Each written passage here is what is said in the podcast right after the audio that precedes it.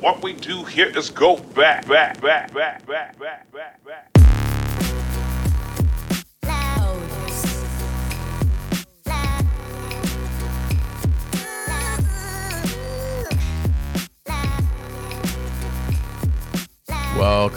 to The Hustle Sold Separately.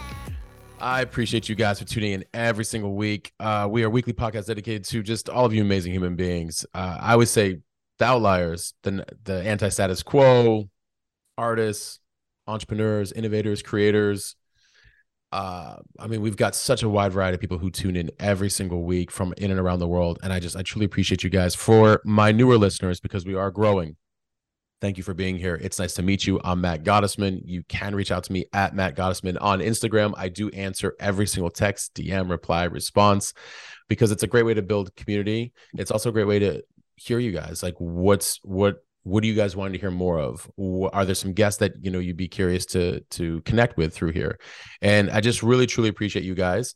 Also, thank you for their 5-star rating and reviews. They do mean something to Apple. They do help get the show out there even more. And, to my original OG fan base, I appreciate you guys for being just a part of this whole journey. And like I said, we're growing. We're a little over 7.2 million downloads. And we've got another great episode today. My dear friend, Melissa Leon, is coming back on the show. She's been on before. I will do a brief background, just a quick bio again, but we're going to just jump right into it. But she's, a remarkable woman. I've known her for 20 plus years, maybe 25 years, actually, when I think about that out loud, maybe even 30 almost at this point. Now that I'm really getting it, about 27, 28 years. We grew up together. She's an entrepreneur. She's co-founder of 2 Cents Consulting and author of her recently launched Efficiency Bitch book, Not What You Think. She'll talk about what the acronym of bitch means. And we're going to be talking, she speaks very heavily to women and about, you can have it all, but the crux of the theme is that, how are we really managing our time and what are we really doing with it? And you guys hear me talk a lot about this, about the discipline of time, and that when we are busy just to be busy and we're doing everything, we are burning out, we are unhealthy, and we're probably costing a lot more in our life than actually having a lot more in our life. And that we do live in a time that is very, we're very lucky that there's a type of leverage with modern technology, with efficient systems in place to allow us to have both, the passion and the work delivered to the world and a life.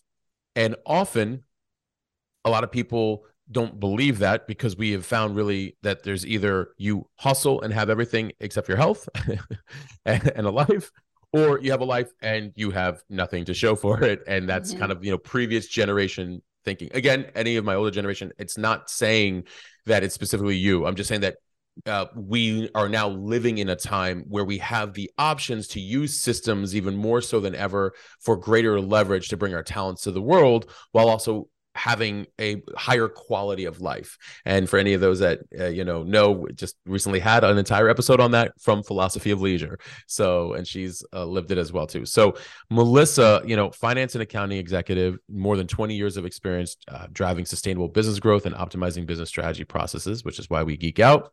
She's worked across multiple industries and internationally, and she's passionate about building high-performing teams, leadership, and maximizing every opportunity, broad-based expertise, and holds an MBA and PMP certification. But besides all the amazing work that she does in the business, in the corporate world, her being a co-founder of 2 Cents Consulting, and then, being an author, a mom, a wife, that's what we're going to talk about more from the entrepreneurial side, but it's all related. And so Melissa, thank you so much for being here. I appreciate having you back on the show. I'm so happy to be here. And I am the original OG fan of the podcast and of you, Matt Gottesman. Yes, I think we are coming close to 30 years, my friend. Yeah, okay. we were like teenagers. I was 14, I think, the first time I met you. I was a freshman in high school. So yeah, and I was like 16. That's right. Yeah. So yes, we were little babies. Yeah. So everybody listening, all over the world, by the way, all millions of you, we were teenagers. You wrote the book, and again, by the way, everybody, she's been on before. So I'll link the previous episode so you can hear more of her background. This time, I want to talk a lot about the book why you wrote it. I made some notes that I want to cover, and if possible throughout this. Busyness as a plague, managing time takes time. In limits. So I saw this quote the other day from Philosophy of Leisure, from Julia Cameron. She quoted Julia Cameron: in limits, there is freedom. Creativity thrives within structure. I have never been more tied to that statement than right now in my life, because we often think that creativity and vision and innovation and doing all of these grandiose things, like, it'll come when I'm inspired. No, it'll come when you are disciplined. And I, of all people, now preach that more than anybody. So I'd love to get your take on that. And then myths about structure and discipline and how to implement more of it. So these are some of the different things I want to talk about. But talk to me about your, let's first, I guess, dive into the book and why you wanted to do Efficiency Bitch and what bitch stands for. Yeah. So the original story of Efficiency Bitch is I was 18 and I was home from my freshman year of college. My parents were planning a U of A tailgate party. And I was in the kitchen kind of doing my teenage thing, wandering around the house while my parents scurried about. And I moved something in the kitchen and my mom said, "Melissa, if you're not going to help, get out of here. I have an efficient system and you're messing it up." And I whipped around and said, "But you don't have to be an efficiency bitch." And she, gave me the mom daggers. But over the years, it's turned into a term of endearment. So over the last many, many years, my mom and my sister and I have called each other EB, just the three of us. And it was a total term of endearment, something we admired in one another. All three of us have three children. All three of us have had long careers that we're very proud of. And we admired each other and egged each other on to get more done faster and more efficiently. So flash forward, I started my own business, 3 years ago, and I was continuing this, do more. And I hit this moment in my personal life where I got to a place where I was drinking too much and I was doing too much stuff that didn't actually bring me value. And I'll talk a little bit more about what that looked like for me. And I was like, okay, I got to change something. And I decided to quit drinking. So it was December 2019. I was going to do dry January. And I haven't had any alcohol since, by the way. And that was not on purpose. It was 100% I just did dry January. And all of a sudden I had all this energy and I had all this time and I had all this momentum, and I was like, this feels really good, let's do more of that. So I kept doing more of that, and over more time I decided that I wanted to write a book that geared towards parents talking to their children about money. What I was starting to recognize as I was building 2 Cents Consulting was that there was all these brilliant people out there who didn't have the financial literacy that they wished they'd had. And I started asking my friends, did your parents teach you about money? And some of the men would say, yeah, a little bit. And all of the women would say no, all of them. Then we started to talk a little bit more. Do you talk to your children about money? No, it's, it's a grown-up thing. It's not in their realm. So I started to get really curious about what was making people afraid of money and the conversation around it. My first job as a 16-year-old was as a bank teller. And so I've been dealing with other people's money my entire professional career. And I learned a lot about money, and I didn't learn it all at once, but over the last 20 years, I've been spending a lot more than 20 years now, spending a lot of time learning about finance and the different realms of it. So I started down the path of writing a book for parents talking to their kids about money. And very quickly, I realized that my true passion lies in helping women uncover the myth that if you want to do it all, you're going to be burnt out. There is this huge buzzword right now for women my age and a little bit older that says if you are a career working person, you are career or you're a mom, and you can't do both. Or if you decide to do both, you're going to be burnt out and you're going to be miserable and you're going to be fat and you're going to be angry and you're going to be unhealthy. And that's not my life. That's not how I run. I'm 41 years old. I got three small kids who are 7, 9, and 11. I work out every day, super healthy, building a business, corporate job. You can do it all. And it started for me with money management. And so that's the very first chapter of my book. The word bitch turns into an acronym inside the book, and it's bank, inbox, time, connection, and harmony. And the B chapter, the bank chapter, was really where it all started, and how I decided to keep pushing through in making my life better, so that I had more time and connection and harmony. Well, I mean, there's a lot in there that I want to cover, because you were also recently telling me how it was interesting how the book took time and the acronym didn't really start to come into place until like the last part of this journey, you know, and that. Why I think that's a very important thing is because we sometimes put pressure on ourselves. Like as I'm writing a book, I find I've taken the pressure off a little bit. I just kind of keep writing and bringing all of my things into different sections that I want to cover.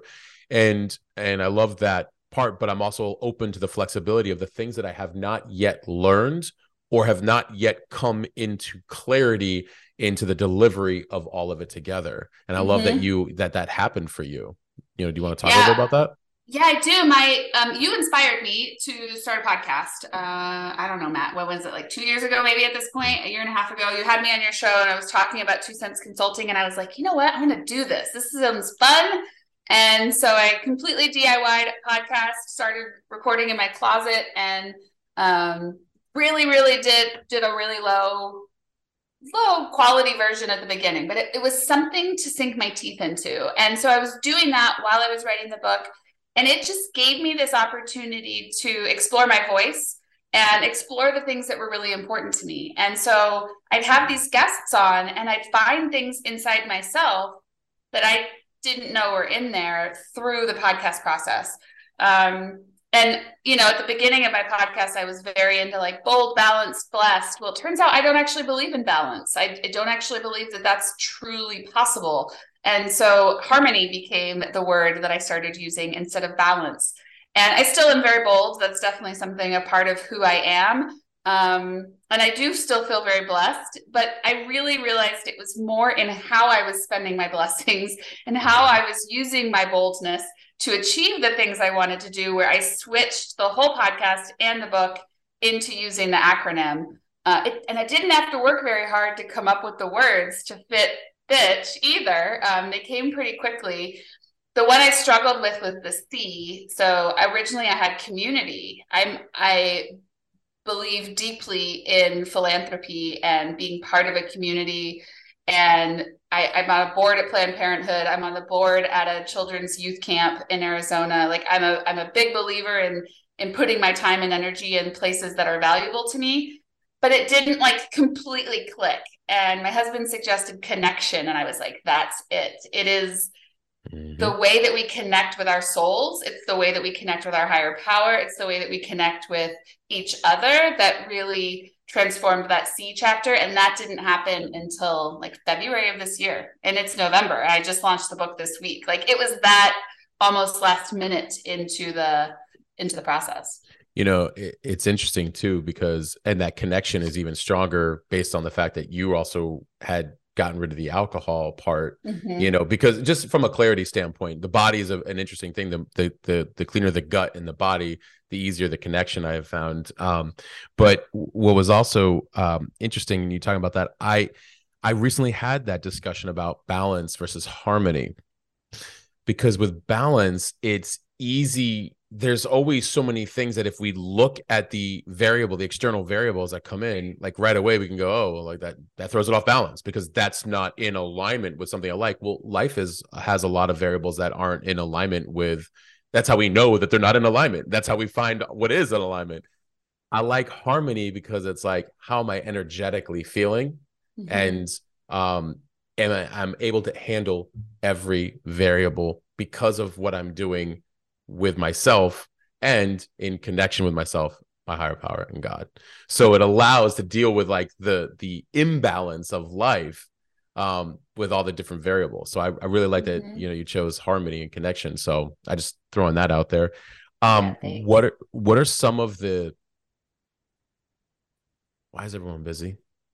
Why is everyone so, I have my answers, of course, but like, and we've spoken about this, but like, A, why are they so busy? And B, why is it so hard for them to realize that they can switch from busy to intentional and have more while doing less? That's a hard concept for a lot of people. What do you mean if I do less, I can have more?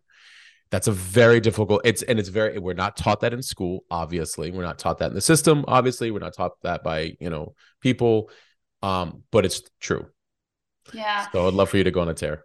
I think we do a lot, people, because we can, because technology and access has made things so that we are walking around with our computer in our pocket and we are capable of doing everything. So why not? And I'm not saying you can't do it all. It will exhaust you to the point if you try, most likely, particularly if you want to add other elements to your life. Like if you want to do every element of your business, rock on, you can. But if you want to have a spouse or a social life or work out or have children or any of these other things, you likely can't do every element of your business and all those other things. So the premise of my message is you can have it all, you just can't do it all. And so what I've started to realize is that just because you can do something doesn't mean that you should. There was a time in my life where I was burning the candle at both ends to do everything. I was Girl Scout troop leader, and I was room mom, and I was PTO president, and I had a giant corporate job that forced me to travel 200,000 airline miles a year. And I was doing all of these things. And then I was wondering why 10 beers were going down so fast at the end of the night, because I was so exhausted. My brain was just begging it to shut down, but then it couldn't reboot in the morning. And I certainly don't mean this to be all about anti-alcohol. I do believe there's a lot of clarity there, but I understand that's very uncomfortable for a lot of people to hear. I was one of those people. If you'd told me 4 years ago that leaving alcohol behind would have been the answer to my problems, I would have told you to get out. But I think using help, accepting help is very difficult, particularly in the female space. I would say women are generationally wired to be the homemakers and to take care of the children. And so I was generationally wired to think that I had to cook every night and think that I had to be the one cleaning and managing the children's schedule and getting them up and putting them to bed. And I just assumed that that was all me. But while that was my grandmother also didn't work outside of the home. And my grandmother also didn't build a business or write a book or have a podcast. And my grandmother did a lot of things in her generation, but that's different than how mine is. And so my mom did work outside the home and had 3 kids. And didn't have a cell phone, like mind blown there for a second. Like, how do you actually do life without that? But she also didn't write a book or start a business or have a podcast or so I feel like my life has a lot of variety to it because I'm able to do it all with technology. I'm also really good at delegating. I have delegated a ton of life responsibility to my husband, and now we share those things. I've delegated a ton of responsibility back to my children, and I've delegated a lot of things, outsourced a lot of things to other companies who can do it better, faster than I can. Yes, it cuts into my bank, which is why money is the most important element in becoming truly efficient, I believe, because without a true understanding of your money, you won't know what you can afford to outsource and therefore get faster, get stronger, get moving. From a human level, like the first thing I recommend people do is hire somebody to help you clean your home or your office. You can do it. Of course you can, but should you be? And those things, I talk to countless women who say, yeah, but like I can save the $100 a week, or I can save the $300 a month. And I'll just do it myself. But it's going to take you cleaning supplies. It's going to take you a ton of time. It's going to irritate you to no end. Somebody else can do it faster, and they've started a business around it. Why not offload it and give it to somebody else? My company, 2 Cents Consulting, we do bookkeeping. How many entrepreneurs do you know that freaking hate doing bookkeeping, but they do it because they're like, oh, I have to pay somebody. well, I like to do it. So you're not giving an icky task away to somebody. They started a business for this, that they want to do what you don't want to do, and hand it off. And that goes from a personal perspective and from a business perspective. I think that the smartest thing I ever did was starting to eliminate, automate, and delegate my tasks. That's all I talk about in the time category, in the time chapter of the book, is eliminate, delegate, and automate, and ways to do those things as fast and as cheap as possible. I love it. You know, I have with my newsletter, simplify, multiply, diversify, which is so that's what, and it's becoming a, you know, it's, you know, I'm a year into it already, but it's interesting. Simplify, multiply, diversify, get rid of a lot of stuff and make everything less complex. That allows all the right things to expand. Oh, and by the way, you're going to probably need to do this in several areas to have it work for you, so you can actually, you know, grow, right? But I love that. Eliminate, automate, and delegate. Yeah. Something that you brought up that I thought was really cool that came to my mind was, first of all, it was nice when you're talking about your grandma and your mom and you. And instead of generalizing that, you know, which it becomes a very societal conversation, what I heard in there was team dynamic and time. Let me explain. With your grandma, it was okay. She had a role that she chose. It sounded like from the generation, or just chose. And it was like, oh, I have the time. I'm filling it with these activities. With your mom, it was, I have a little less time because I'm working and I'm filling it with these activities. But there's also, you know, team dynamic in the home, just like with your grandma, team dynamic in the home, et cetera. And even with you now, with you and your husband, team and time dynamic. Time, you're doing all these different things, but you delegated certain things to your husband. Your husband, you do certain things, and it's a team dynamic. And so when we're, and the reason I bring this up is because if we are not understanding time, and if we are not playing as a team, that's where all the societal issues come in, and everybody wants to be right. And you hear all the, you know, this movement or that movement or this, like, it's like, we're all here with gifts. We're all here soulfully to do things. And we can, like, to your point, we can do it all. We just, you know, have to delegate, and we have to run as a team, and we have to understand time. We have to basically be very, very, very intentional. And so I think that when that part of the conversation is not happening, you get a lot of people like, well, why are you doing this? And then I can do that. And again, it's like when we're pointing fingers, no, the idea is, what am I doing with my time and why? What would I like to be doing? What would I not like to be doing? You said, find people who can do what you don't want to do. So it's like, I love doing these things. Oh, I guess I need a teammate / partner who can help in that realm. And then also outside of that dynamic, I can have other people within those things to help me with this thing. Oh, I don't have enough of that money yet. Okay, so what do I have to earn to get to that place? And if I'm understanding about my money and I'm understanding about my time, when I do get there with my money, I'll know this is the first thing I need because I thought about my time. And I think this is where it's an even bigger conversation outside of, like, what you're saying is it's the fundamentals that lead to the bigger conversation that's forcing people into, what do I want and how am I going to be responsible for it, right? Versus simply like, well, this is just how it is, or this is how I grew up, or this is what it was, and this is what you did, and this is what I'm being treated. And that's, I think that's the difference. And what happens is society takes on these conversations, and then you got these newscasters and you got all these people talking about all these things. It's like, no, this is really about you as an individual and understanding what you want as for your life. And are you running with the people, including a partner, if that's what you choose, to do these things, and have humility, ask for help. Oh, this is exactly what I love to do. I'm not good at these things. I need help with this. Heaven forbid you should ask for help. You know, and so it's like, you know, saying it's like sarcastic. If anybody's listening, you can't see my like expression, by the way, you know, so I think that that's, I love that you talk about it like that, because it shows more of like, oh, here's what's important. Here's what I'm good at. Here's what I don't want to do. Here's where I need help. Here's who's here to help. Here's who's not here to help. So therefore, then I'll probably have to get that help. Here's what to consider. Now we're playing life.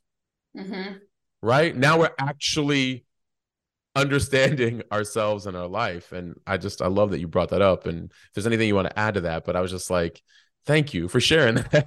I look back at the generations and I'm like, there's a lot of heat I feel like in our culture in the U.S. Right. today around right. the patriarchy and women in the workplace, and I don't look at the past as big evil men who were pushing women into the kitchen. That's the way society existed because there was not enough technology to man. Like refrigerators, Matt, are not an old invention. They're in the last 100 years. Like before that, my grandmother was a child and had an icebox, not a refrigerator. So they're like, the way humans have done life has shifted so quickly over the last three generations, my grandmother, my mother, and me. The way we have managed that over the last 100 years has changed dramatically. And we can't lean back and say, well, there's not enough women in the workforce because men have taken over. That's not the truth. The truth is that men were always in the workforce and we entered it. And yes, of course, everybody should be given basic rights and equality, but generationally speaking, it's been that way. And I'd say the converse is happening as well, where like Mr. Mom gets this rap for being a stay-at-home dad.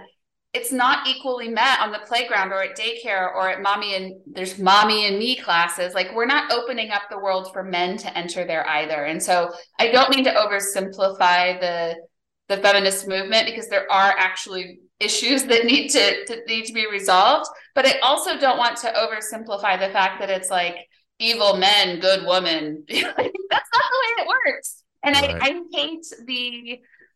I hate the added layer of negativity that the media has spun around a lot of it. I certainly think it's crazy that we've not had a female president of the United States yet. Like, why hasn't that happened? Well, I truly do in my gut believe that it's coming very soon, but it hasn't happened because we've had generations of male presidents. And so more men looked up and thought, oh, I can do that. And so it's not that women haven't been allowed, it's that women haven't been groomed to be so. And I think we're really on the brink of a big cultural shift. I think the world that my children grow up in is going to be drastically different than the one we grew up in just one single generation. Oh. And it's going to be totally different. I mean, this is a super random comment, but I was watching Friends the other day, the TV show, and that was my favorite show in high school and in college. It is so insanely homophobic and sexist. I can't even get over it, but I had no idea at the time. No idea. It's like the way things are shifting and changing are happening at lightning speed in a way that it's never happened before. And we all got to buckle up because it's about to make a lot of people very uncomfortable. But what will happen and what will shift out of it at the end is a far more efficient, harmonious way of managing life and of doing life, I think, for both genders. Hey fam, quick break from the show. Just to let you know, I'm doing a bit more writing on my weekly letter. It's called Permissionless. I talk about all things health, wealth, happiness, and personal fulfillment. As many of you may know, writing is my passion. I love connecting with all of you on that. I would love to see you go subscribe, mattgottesman.substack.com. Subscribe if you haven't already.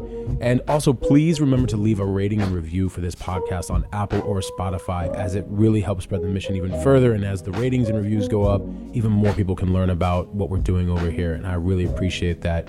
And of course, if there's someone you think that might be a good fit for coming on the show, you can always DM me on Instagram. As I always tell you guys, DM me at Matt Gottesman. You can tag them in the message and I'll be able to look at them and try to connect.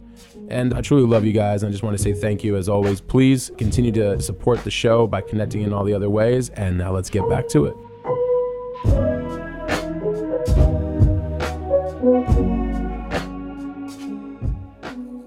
I think, you know, with the cultural shifts too, what's happening is I feel like generationally you had one extreme, then other generations, more newer generations, you have far other extremes. And when you remove the extremes and the nuances and you bring everything back to emotional intelligence of, you know, having this relationship with yourself and how you are bringing it to the world and how we are fundamentally treating each other and a respect issue, then it becomes, you know, and I do think there's going to be a culture shift. And I think it's going to probably be very different than all sides look at it to be perfectly honest with you. Mm-hmm. I think like, you got some sides that are like, this is how it's going to be. I'm like, yeah, you forcing it that way, probably not going to be that way.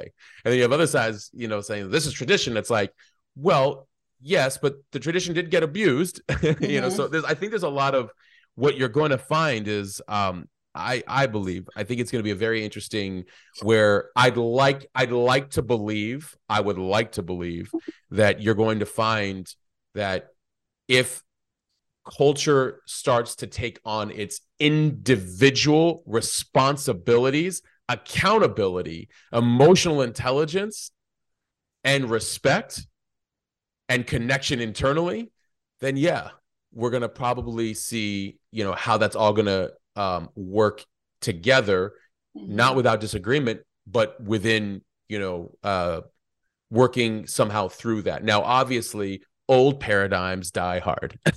So yeah.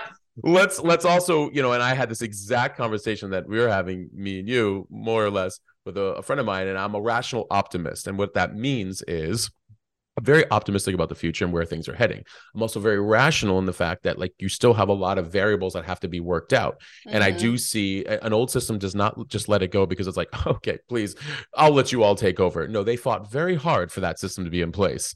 They're not just going to be like, all right, let's just turn it over, as evidenced in a lot of things going on right now. Mm-hmm. So, you know, and doing anything necessary to make sure it stays that way. So, yeah, but that's also what forces change. And that's the beauty of it, because if you keep forcing something that isn't working and isn't sustainable to be a pillar of how things are running, it's going to wear down. So at a macro level, it's no different than at a micro internal level, to your point about efficiency. Yeah. If we are running ourselves a certain way, it's more sustainable. When we don't, it will break down, just like we're seeing in the macro, I think, right now. So it'll be an interesting... you know, I think like corporations are going through massive changes right now in order to try to fix a problem that's been existed for a long time. But I think, like, to your point, like, we have to bring it back into the micro level, into the home. It mm-hmm. is not the woman's responsibility to put dinner on the table every night. Here's the caveat. If she likes to cook every night, freaking rock on, do it. But like, the man in the household can also cook every night if he wants to do it. My husband loves to cook. I hate it. Do not think it's weird at all that he's the cook in the house, but I am asked all the time why I don't cook and my husband does. Or to the same point, when I was traveling all over the world all the time, the question I got asked on repeat was, who's watching your children? Who's watching my children? Like, do you know what a burn that is to a mom to be like, hey, you should really be at home with your kids right now, not in Tokyo. Right. Who's watching your kids while you're gone? Like, their freaking dad is. Right. And this those stories have to change. This goes back to team dynamic. And this is what, you know, I'm very fortunate, as are you. You know, we were neighbors. My parents were a team dynamic. My mom cooked sometimes. My dad cooked sometimes. And both were pretty good. And, you know, was it my mom sometimes more than others? Absolutely. She liked it a little bit more, but he didn't mind it too. Like, was my mom watching us? Yes. Was my dad watching us sometimes, or being active with like our activities? Yes. Like, it was just team dynamic. Now, how do we get to team dynamic? We have to know individual dynamic. And if we know individual dynamic and personal growth and development, oh, I can also communicate my needs. Yeah. And, you know, and you're right. There's these stigmas. I have, you know me by now, I have never listened to societal norms, because society is really good at compartmentalizing everybody in accordance with their own perception, which really wasn't even cultivated by themselves. So I'm going to listen to your path, which is uniquely different than mine, which, by the way, you may not even be living your path. You may just be living a cultivated one that was put upon you from society. And I think that's the problem, is that if we don't move away from labels and from these titles and titleism and credentialism and all these other things, we tend to kind of have to force, hence the Niches You podcast that I created, like, we force people into a niche. This is your role. This is what you do. And this is how it's always been done. And it's like, no, like, now you're making it a human issue. People say it is a human issue. I'm like, it's a soul issue. Your soul is here to do some work. I can't tell you what that is, because your path is different than my path. So I can't cookie cutter it. 100%. And that's that's for me is like what Efficiency Bitch is all about. Like, step into being who you want to be and figure out the ways that you're going to hone in on the 5 pillars. It looks different for everybody. But what you've done, and this is important because I want everybody to hear this, is that's also personal accountability and responsibility. I hear a lot of people fight for things, but aren't doing those things. Mm-hmm. And that's also what we're seeing in society a lot too. And the reason I'm very passionate about this is because it's all work. No one is coming to save us. I wish I could tell people that people are, but you don't want to. That's the beauty of responsibilities, to say, hey, free will. Here is your paintbrush and easel and, you know, your paint colors. It's whatever you want, but you can't force it on anybody else. And you have to create it from internal, from yourself, you know, and in conjunction with team dynamics, whoever's in your life to help move it forward. But to those 5, also those 5 things that you're talking about. Wait, what was it again? Bank. What was the I? Inbox. Something? What was that? Inbox, time, connection, and harmony. And all that is called personal development, accountability, and responsibility. And so you solve a lot more problems. Everybody, I love it. Everybody always wants to solve like the world's problems. I'm like, and I totally get it. I think it's a beautiful thing. I would love for the world to be in harmony. Now, just a side note, if everybody was actually working on their own individual harmony, what would we have globally? What we've got going right now. You know, it's funny you say that. Have you read Never Split the Difference by Chris Voss? I haven't. I've got the book. I started like the first couple of chapters. Okay, it's super good. I reference this in my book. He has this concept that he calls the I am normal paradox. And it's the concept that everybody believes that they're normal and everybody else is weird. So therefore, like, how can anybody be normal? Because to us, how we grew up is normal. But I have 2 siblings. We all grew up in the same household with the same parents, and we are totally different from one another. So it is, they're normal. I'm normal. We're all trying to figure out what normal is. And I liked your analogy of the paint, because you can also shift colors or blend them together as you grow, right? Like, the colors I was painting with in my adolescence is a hell of a lot different than what I was painting with in my 20s and 30s.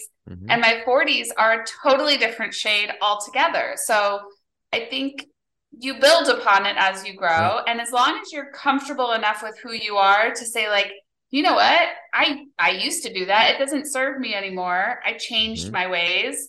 I'm a hell of a lot healthier now at 41 than I was at 25. Right. And I'm doing a lot better with my money and my time and my inbox and my connections. And there's a lot more harmony in my life because of it. I love it. I love it. And, you know, it's, and I had said, I made a note on, that, you know, managing time takes time, you know, and it's this idea, of we, it's funny when the light bulb switches and we realize that change is needed, but we have to have grace in the process, because if it took a lot of time to get to the place where all of a sudden we're like, oh, wait a minute, I've got to redo some things, or I've got to think about my body and I got to put my health first. And I have found that I feel sometimes like, I know you were very complimentary on your podcast to me about, you know, time and discipline. Honestly, I still feel like a baby, because I really just started at 39, 40 years old, and I'm 43. And to be perfectly honest with you, I'm like, wow, I really wish I would have done this in my 20s. You know what I mean? Like, I just, you know, if I was being really honest, I will tell, you know, any of the listeners, have grace, because on some occasion, like, while doing significantly better than I ever have before, there's sometimes a little bit of a comparison that comes in of like, would I have been much further had I done this earlier? But I have had been certain places and certain things done, you know, a certain way. But that's where I think grace, and if you're at least doing the things, the clarity of doing those things produces direction. Discipline creates the freedom. Structure creates the clarity, right? So we've got all these different things that are happening. And I think that, you know, and I referenced structure back at the beginning of the show, and I would love for you to speak on this, is that when we're creative and visionary and vast in our thinking and our innovation and anything is possible, I had learned that we can also beat ourselves down a little bit if it's great to have these things, but the overwhelm of maybe trying a lot of things to get there without knowing how you're going to get there or why you're going to get there, or what I eventually learned was structure. And I was scared of structure in some way, out of thinking it was going to limit my potential, until I realized it actually expands it. And it was a very weird, I basically, if anybody listening, basically anything that you were taught or told, just do the opposite at this point. Basically, anything that you're sold on, do the opposite. Anything you think you see in media or whatever, do the opposite. Gosh. It's like, you know, anything you were told about your health, do the opposite. It's like, and that's again where accountability comes in. And I found that from structure, it was sort of like, oh, you know, no, by dedicating time to my work and my craft in these hours, I'm, you know, and if I'm not feeling creative in that time, cool. What research can I do that lends to the mastery of that thing? Oh, I don't feel like doing research today either. Okay. What can I do for bringing infrastructure into, you know, the creative aspect? Oh, today I'm feeling creative. Cool. But the creative part can go towards the mastery of the thing. Like where Kobe Bryant became Kobe Bryant because he loved his skill set and his talent. And he was like, I don't want to just play basketball. I want to like engulf and embody every aspect of it. And I'm willing to show up at 3 a.m. for practice and go home at 10 p.m. at night. And people couldn't understand that. But it was like, no, there's structure, which is what made him, his love grow even further for it. That's respecting it, right? You want to speak about structure and discipline? Gosh, I have had a lot of it about a lot of different things in my life, a lot of structure. I've been an EB my whole life. So I've always been really into getting things done and having the organization and having the structure. That's evolved for me. I've started using new paintbrushes over the last several years. And now I'm very intentional with how I use my time and when I use it. So I have things that I do in the morning, and I get up at the 5 o'clock and I go to the gym, and I have 10 minutes on my phone so that I can like check my calendar for the day. And I have a sheet that I use. I call it my action plan. I'm not really into like day timers, but I have an action plan, and actually I have a download that I can give you the link for, that people can use if they're interested, but it helps me organize my day. And it's like, here's the things that are on my mind. Sometimes it's song lyrics that are on my mind that I can't get out of my head, and I write it down, or what I got to get done today. And there's like non-negotiable. Sometimes it's things that are on my mind for next week that I got to get in my calendar that I haven't done yet. And it's always shifting and always changing. And so that structure for me in the morning is super, super critical. And then I get into my day and I'm like, all right, I'm going to do my podcasts on Mondays and Wednesdays early in the morning so that I have a lot of energy to smile and be nice to people.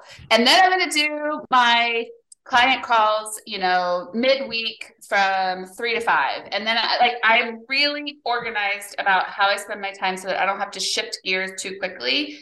Because that creates a lot of crazy burnout. I want to know exactly what I'm doing when I'm doing it.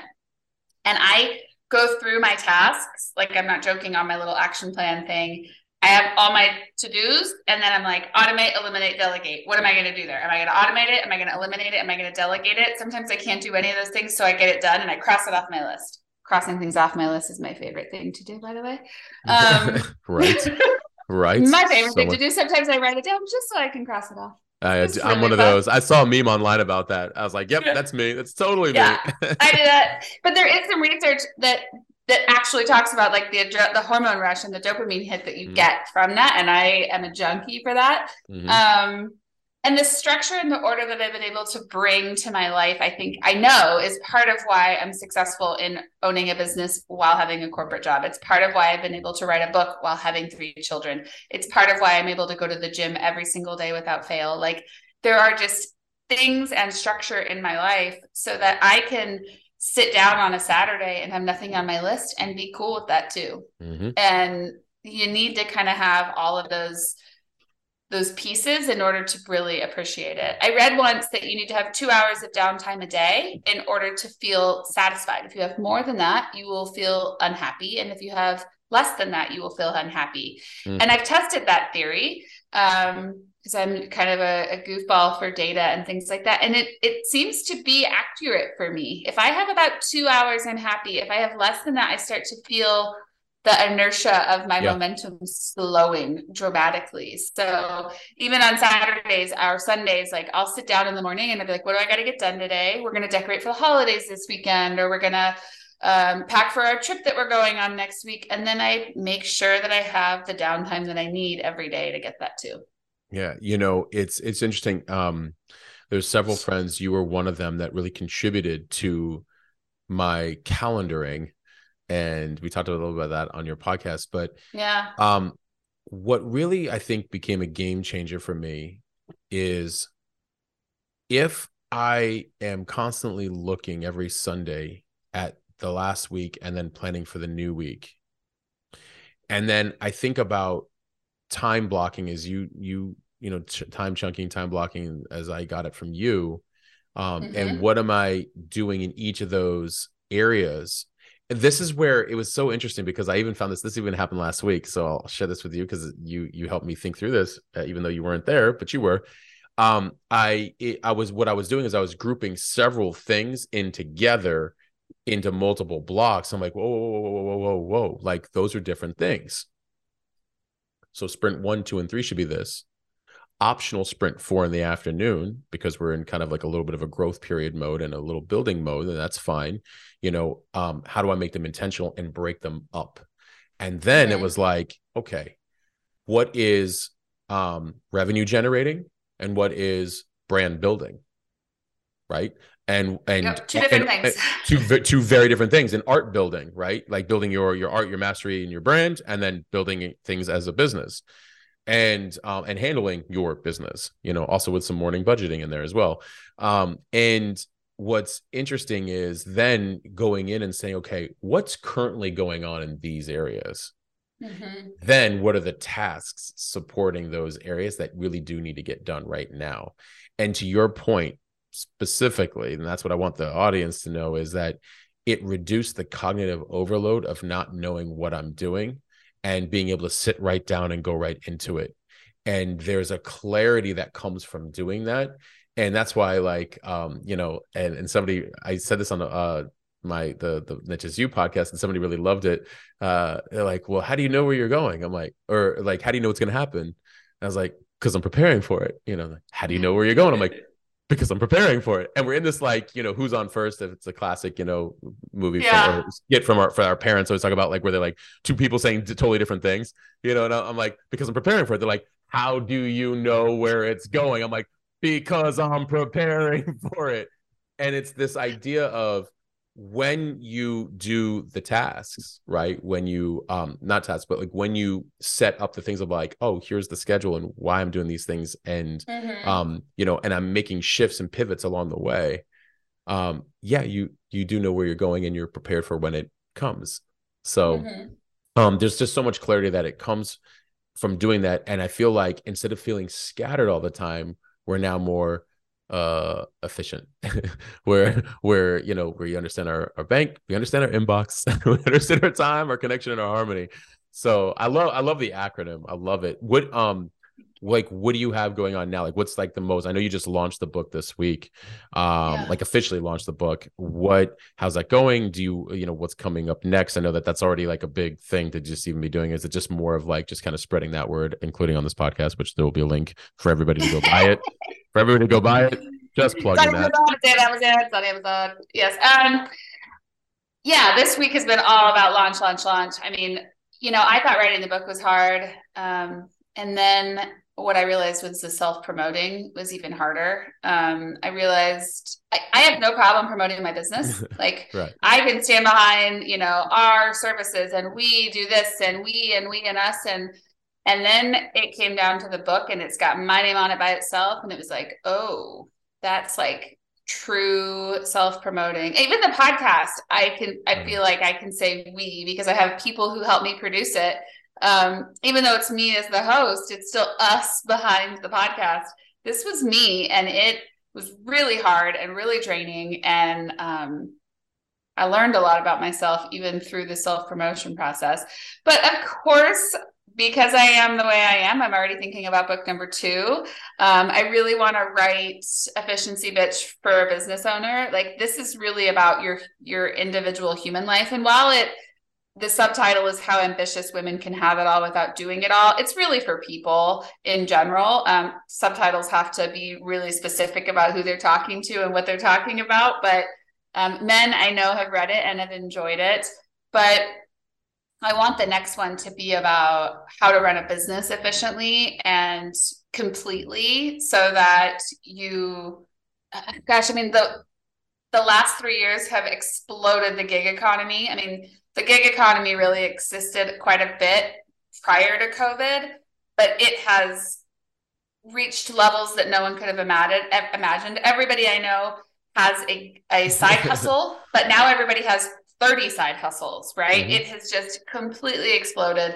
And what I find a lot is people don't completely know how to manage their money or their inbox or their time for their side hustles. So that'll be kind of step number 2. And then 2 Cents is growing like crazy. We've 300% growth this year alone. That's definitely next for me too, to continue to do that. My husband left his job earlier this year to support 2 Cents completely because, well, we needed the support there. So that's been really fun to have him home. You know, we went from seeing each other like 3 hours a day to 24 hours a day. So that's, and it's all been really, really positive and successful there. The book so far is doing crazy good, far more than I expected.